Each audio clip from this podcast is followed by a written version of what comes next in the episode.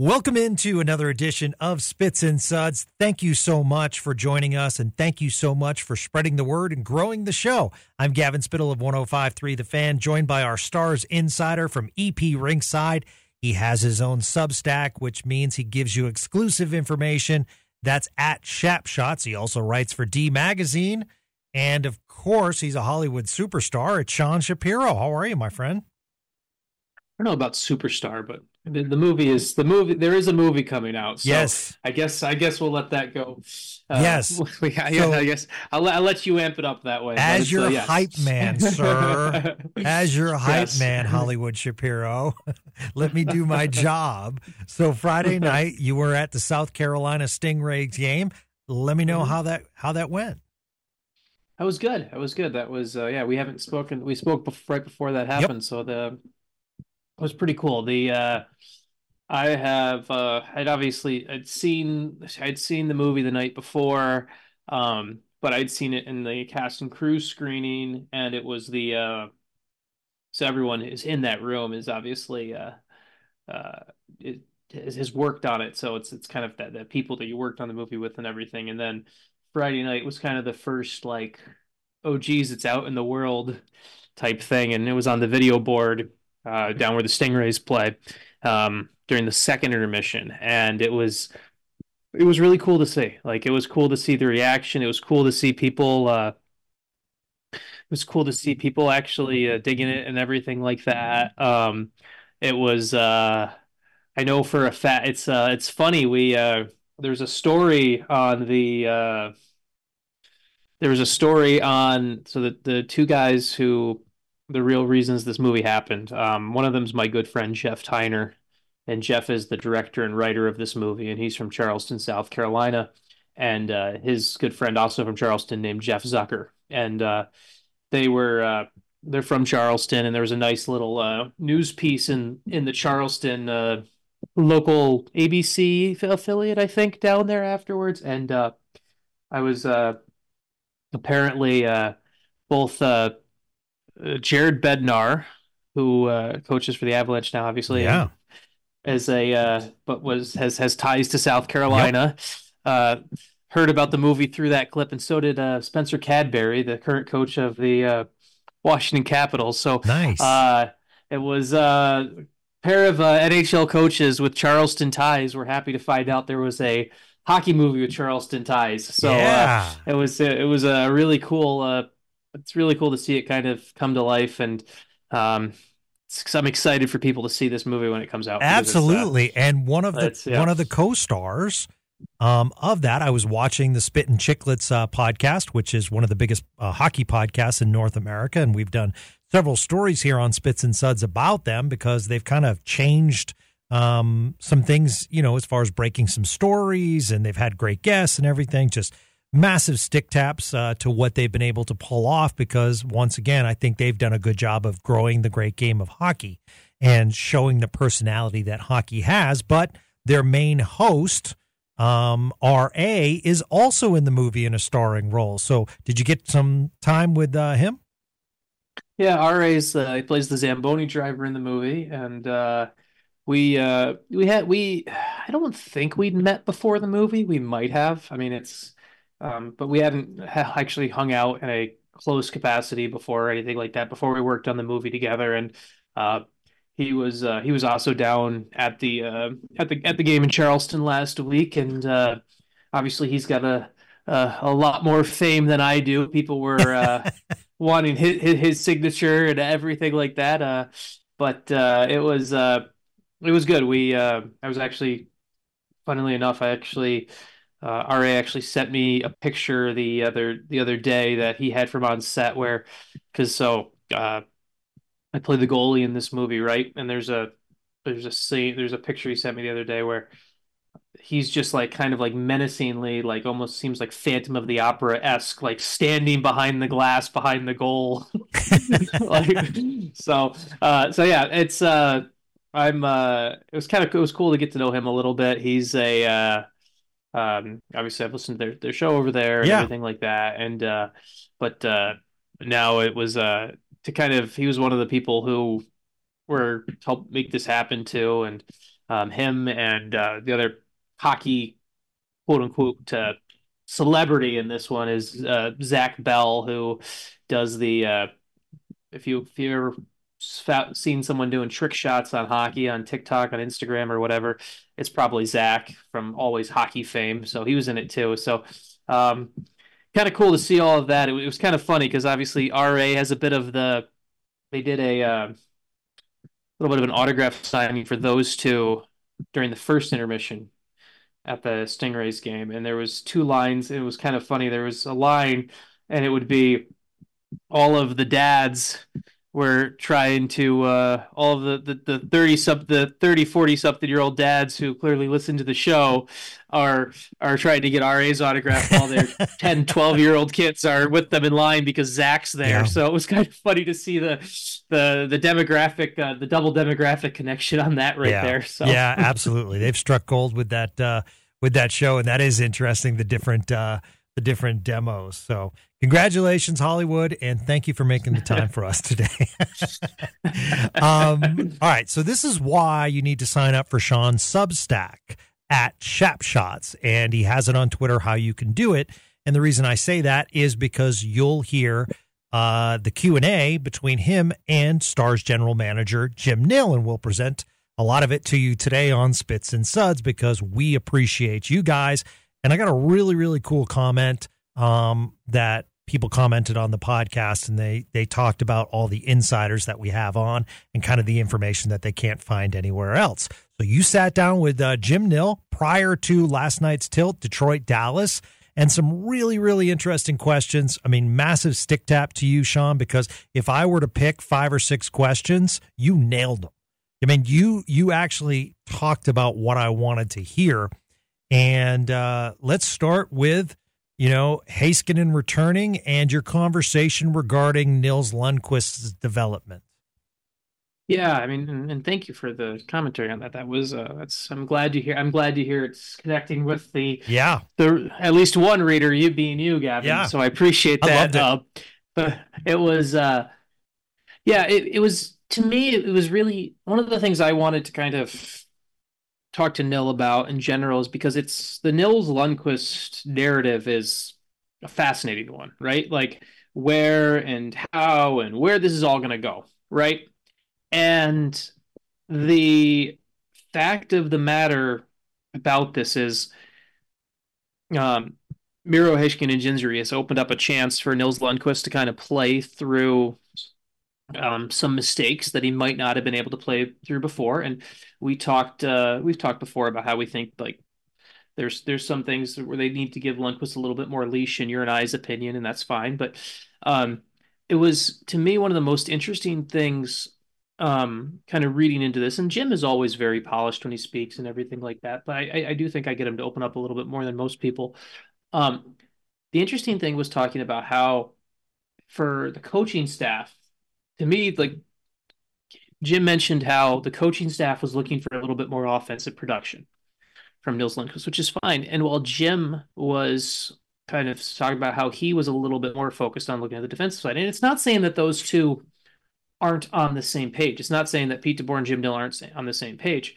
It's more so to me, it's just interesting to kind of see how it gives us a little bit of insight of how the two sides see things and how we can kind of properly assess where this goes because in the long term and based off my conversation with Jim Nill, Nils Lundkvist is I, I I feel more confident that Nils Lundkvist is part of this long term plan, and that's kind of that's not and I I may not have I, I would have had doubts about that before some of my recent conversations.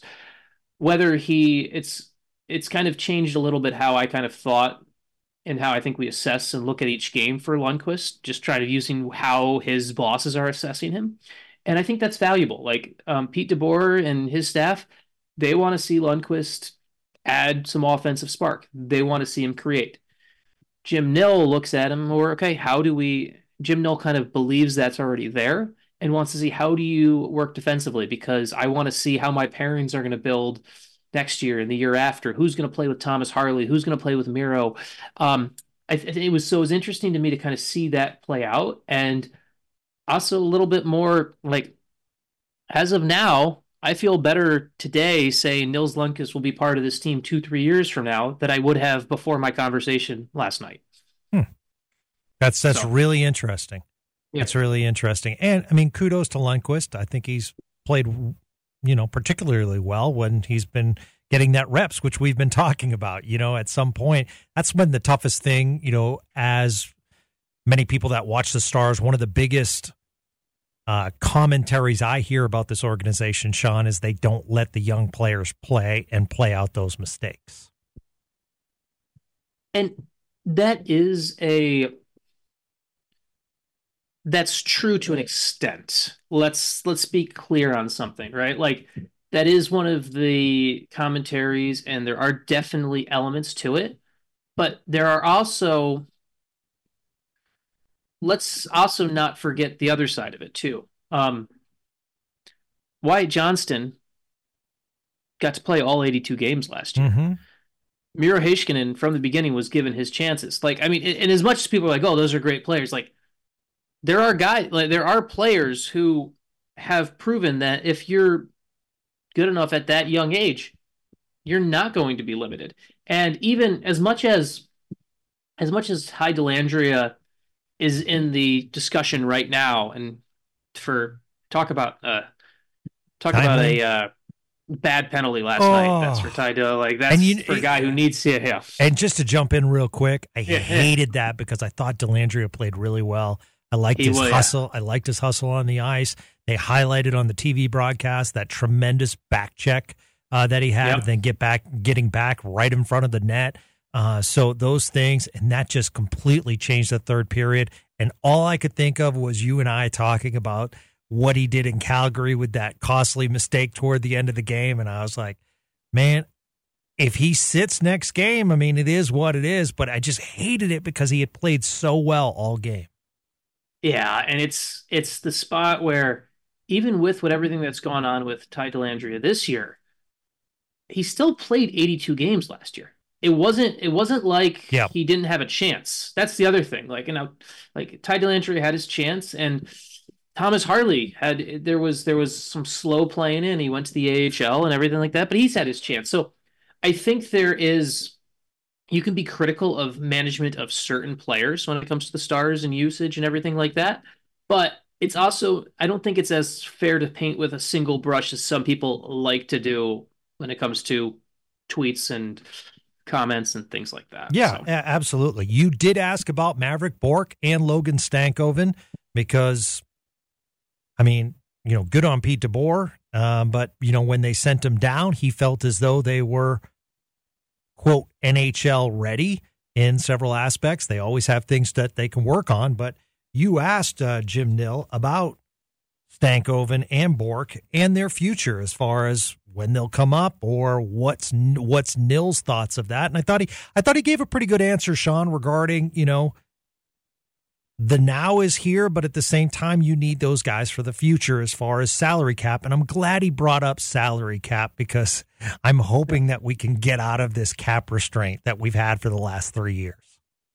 Yeah, it's it's a big thing. Like it's the spot where you look at the stars and you look at where they are with some of the players they have and they move out of this window like we talk a lot about Wyatt Johnston but man Gavin someday we're going to have to do someday soon we're going to have to go through the Wyatt Johnston next contract yep. discussion because he is like as great as he has been playing and everything like that he has he is creating a bit of a uh, welcomed financial headache yes that is uh that is uh that I don't think anyone would have. Uh, I don't think anyone would have uh, kind of imagined before we. Uh, not not before, not going into this season, but I don't think. Hey, I say even this year, actually. You know what? Like, I, I think Wyatt Johnston. Not that I expected Johnston to hit a sophomore wall or anything like that. I just don't think I would have expected Wyatt Johnston to be sometimes their best player on almost a nightly basis. That's something where I don't think I would have expected that. Like I thought he would have been good this year. And so he is definitely creating some interesting decisions down the line that are going to impact how and how many and how much veteran forwards the Stars can use and like kind of fiscally, financially speaking, the longer you can delay the big paydays for Logan Stankoven and Mavrik Bourque, if they become the players you think they are, the better right now. And that's something that Jim Jim Nill and his staff are kind of having to manage right now and think about because um, it's it's it's thing about the that we've talked about the stars a lot, and I like how they handle things. Is it's I do like that they focus on not selling everything out for one year. Like you don't want to be the Columbus Blue Jackets who sold out everything for one year in one playoff series and now look where they are. Right. right? And I think the Stars have done a pretty good job of making sure that they don't lose track of the long-term goal is to the the goal is to win a Stanley Cup, but it's also to still compete but it's not to win a Stanley Cup and then trade that for 10 seasons of uh, down years. So. Yeah, absolutely. And for reference, Wyatt Johnston has one more year after this, and yeah. then he becomes a restricted free agent. But at the same time, I could see them starting to have initial conversations in this offseason about, you know, semi like a Heiskanen deal where you get the big contract, you still under that contract for one more year, the old contract, and then the new one uh, kicks in. So yeah, he's gonna be he's gonna be interesting. It's gonna be interesting how Johnston wants to play this because he's gonna be one of those guys who's kind of right at the spot where um he's gonna be he'll be an RFA, so he won't have full rights and everything like that. It'd be interesting to see how he and the Stars play. Is it a bridge deal for a couple years? Is it something where he wants to um, cash in big time now? It'll be very interesting to kind of watch yeah. let next year what happens with him. So yeah, yeah, I, I'm really uh, excited. All right. Next question you asked Jim Nill, and this is what I love about Sean, folks, because we've heard this feedback on Spits and Suds. So you figure, you know, and Sean has a terrific relationship with Jim Nill. That's why you hear Sean a lot on this program, and that's why we love him as an insider. I spoke with, you know, Stars GM Jim Nill. And I love this the way you start with this question. Bear with me on this, but Jake Oettinger hasn't been good this season as he was past years, even before the injury. I, I mm-hmm. absolutely love how you started that question because you're basically saying, like, here's my opinion. Also, here's the opinion of others, but we need to get the general manager's, you know, opinion. Yeah. So yeah. I thought that was very interesting. And, you know, his answer as well was kind of interesting. Yeah, it was. Uh, and and Jim is a uh, Jim is an optimist. He is someone who he's optimistic and he's pragmatic at the same time. And um, with Oettinger, right? It's it is kind of weird too to be having this discussion about the all star one all star representative for the Stars at the same time, where Oettinger has not been as good this year, and it's okay to say that. It's it's it's it's also reflective of how high the standard is. But and Nill, uh, the thing I was curious from Nill's perspective on this, and he kind of agreed with me a little bit, was the fact that at some point, every goalie is going to have ups and downs. That's just the nature of the position. And you don't want to be the Winnipeg Jets in the playoffs when Connor Hellebuyck struggled because we saw what happened last year when Connor Hellebuyck had a bit of a downtime and then all of a sudden the Jets just fell apart because basically their safety blanket was gone. And I think the stars kind of eh, the stars and Oettinger kind of learned to lean on each other a little bit. And Jim kind of echoed that a little bit where it's like it was important to see how the team responded to this and how they they went that way and everything. And it's it's kind of one of the classic things where if this season is all about what happens in May and June in a weird way the struggles that Oettinger had it may have been for the better. It's a weird way to put it, but I it's it's it's it's definitely it's it's it, it is a reality in this in this big yeah. picture world here. Yeah, so. and, and, the general manager won't say it, but I think an improved defense in front of him would uh, certainly help. Yesterday on Spits and Suds yeah. program, Sean, uh, Craig highlighted something that I mentioned on the post uh, game show last night. Every single game, it seems as though they've lost positioning in front of the net. Craig was explaining. Mm-hmm he'd like to see sticks up. He does not like that their sticks are down. Um, yeah. And he feels as though you got to focus more on the man. Uh, and that's how you get better positioning. So I thought that was interesting. And I would, yeah, yeah, I actually would, Gavin, I would actually love for next time you have Craig on. Yeah. Um, just, uh, I would love for you to ask him about, so Jim if you look in in that in that answer that Jim gave me, one of them was about how it's harder to box out now. You can't really box guys out and everything like that. I would be fascinated to hear Craig's perspective yep. on that for him watching the game now, as opposed to obviously a guy who played the game when the box out was a huge part of the game. So I'd yep. be curious to hear your so I will do it next week. When I asked the question, he said, "Don't get me started." yeah. so next week I will get yeah. him started because I know it's yeah. a it's a point and it's a point that Stars fans are seeing on a recurring basis. So um, yeah, yeah, I will uh, certainly ask him about that. And then you also talked to Jim Nill about analytics, and I like the way that you you used NFL example as far as Tampa going for two against Detroit and how that relates to analytics. And I'm glad he said what he said. And, you know, I just want to. Jim Nill responds to you if the analytics actually said something and that's how you use them, they'd have been killed off already by NHL teams because analytics would have said the Detroit Red Wings have uh, should have beat or won the Stanley Cup in the year they lost the first round to the Anaheim Ducks in four straight. So I, I thought that was uh, I thought that was pretty fascinating because I think that some watch the stars and maybe think that they might be too analytic based as far as not going out to get that quote unquote physical presence. Yeah, and I will raise my hand on that one. it's it's it's it's I think it's it's kind of the space with all teams, it's it, it feels like in general when it comes to hockey analytics, it feels like too often people feel like they have to be pro or pro or anti usage, one way or the other. And I really think there's this big gray area that just doesn't get properly addressed well enough in, in the way it actually gets used. Like, um, I think there are times and there are tools that uh, times and tools where it works well and you can use it for this or that. But there's also other things that um, there's not a large enough sample size, right? Like it's if somebody goes and says, "Hey, we're going to use this," well, how do you account for goaltending, one of the greatest equalizers in the sport? How do you account for uh, like analytically speaking, how do you account for Jake Oettinger playing coming off illness. Like there's little things like that that you just need the larger sample size and you figure out what works and what doesn't. And I actually, I'm not being a Stars slappy and defending this. I just think the reality of it is I think the Stars kind of have done a good job finding a bit of that balance because they are talking to Nill, talking to other people in the organization.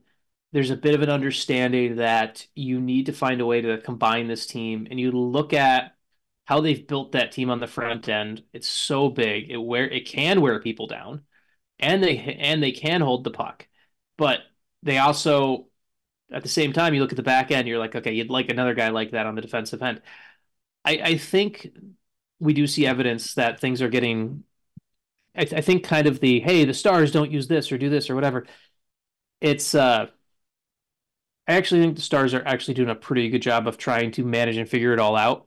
And with all this, and the best part is we all don't know the exact answer. Five years from now, we could be like, oh, you know what?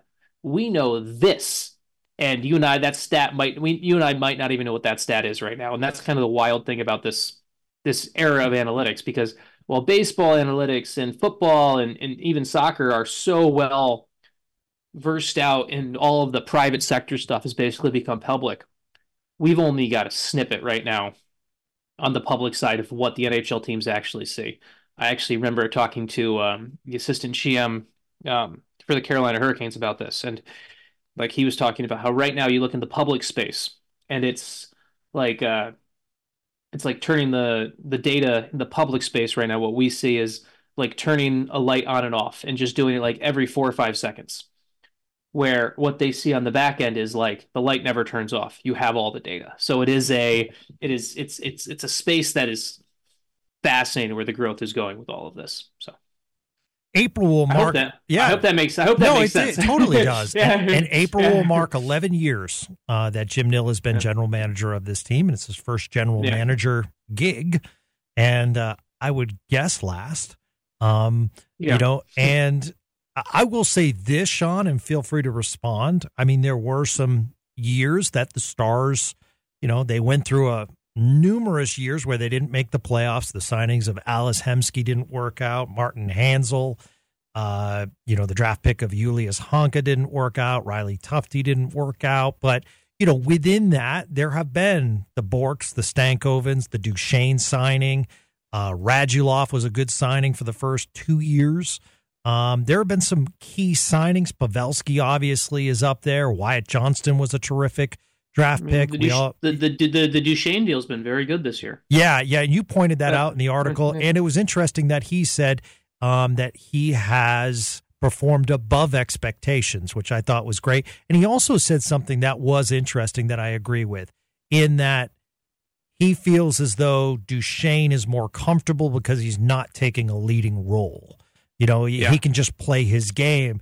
And I, I did find that fascinating. By the way, I mean, we've seen the Owen Tippett over and over again. Boy, and I know it's not going to show up on highlights, but that pass to Mason Marchment for that one time kind of slap in last night just shows Matt Duchene. I mean, that thing was right on the tape. You know, if if it's a foot or two elsewhere, Marchment has to stop his stride. Maybe that's a difference maker, but he's just done that over and over again. I mean, I think he's been above expectations for all of us. So I wanted to kind of like get your thoughts as Nill as a whole, because you have a good relationship with him. Yeah. I do like how he's been very open and honest, and he's been out there as a general manager answering questions. I uh I really respect it because it's the it's not the status quo for NHL GMs. There's some that are very guarded, very hidden on things. And I think they're like I think little things like being open and honest about hey, Miro Heiskanen is going to play this week. That doesn't that doesn't hurt that doesn't hurt how the like that doesn't hurt you. It doesn't to, to give the it's it's something that a you know what it builds a better rapport with your fan base, and you know what maybe someone going to the game now. It may, someone going to the game this week at home you can look forward to Miro Heiskanen playing a game. Like I think there's there's little things like that that some GMs still think this is rocket science or brain surgery or whatever ridiculous comparison you want to use. And I think at the end of the day, Jim Nill also understands that this is entertainment. We are at the kids' table in the world, and that's okay. And while it's serious and there's lots of money on the line and people have jobs, at the end of the day, it is sports. And I think Jim Nill understands that. I know he understands that. We've talked about it before. And so I like that he remembers that and is willing to talk about these things. It's not state secrets. It's not like they're it's not like there's pen he's he's working with the Pentagon. And I like that a lot. And I think other GMs could learn a lot from that and it would make hockey a lot more from an entertainment standpoint and understanding standpoint. If more people use that approach, it would be great.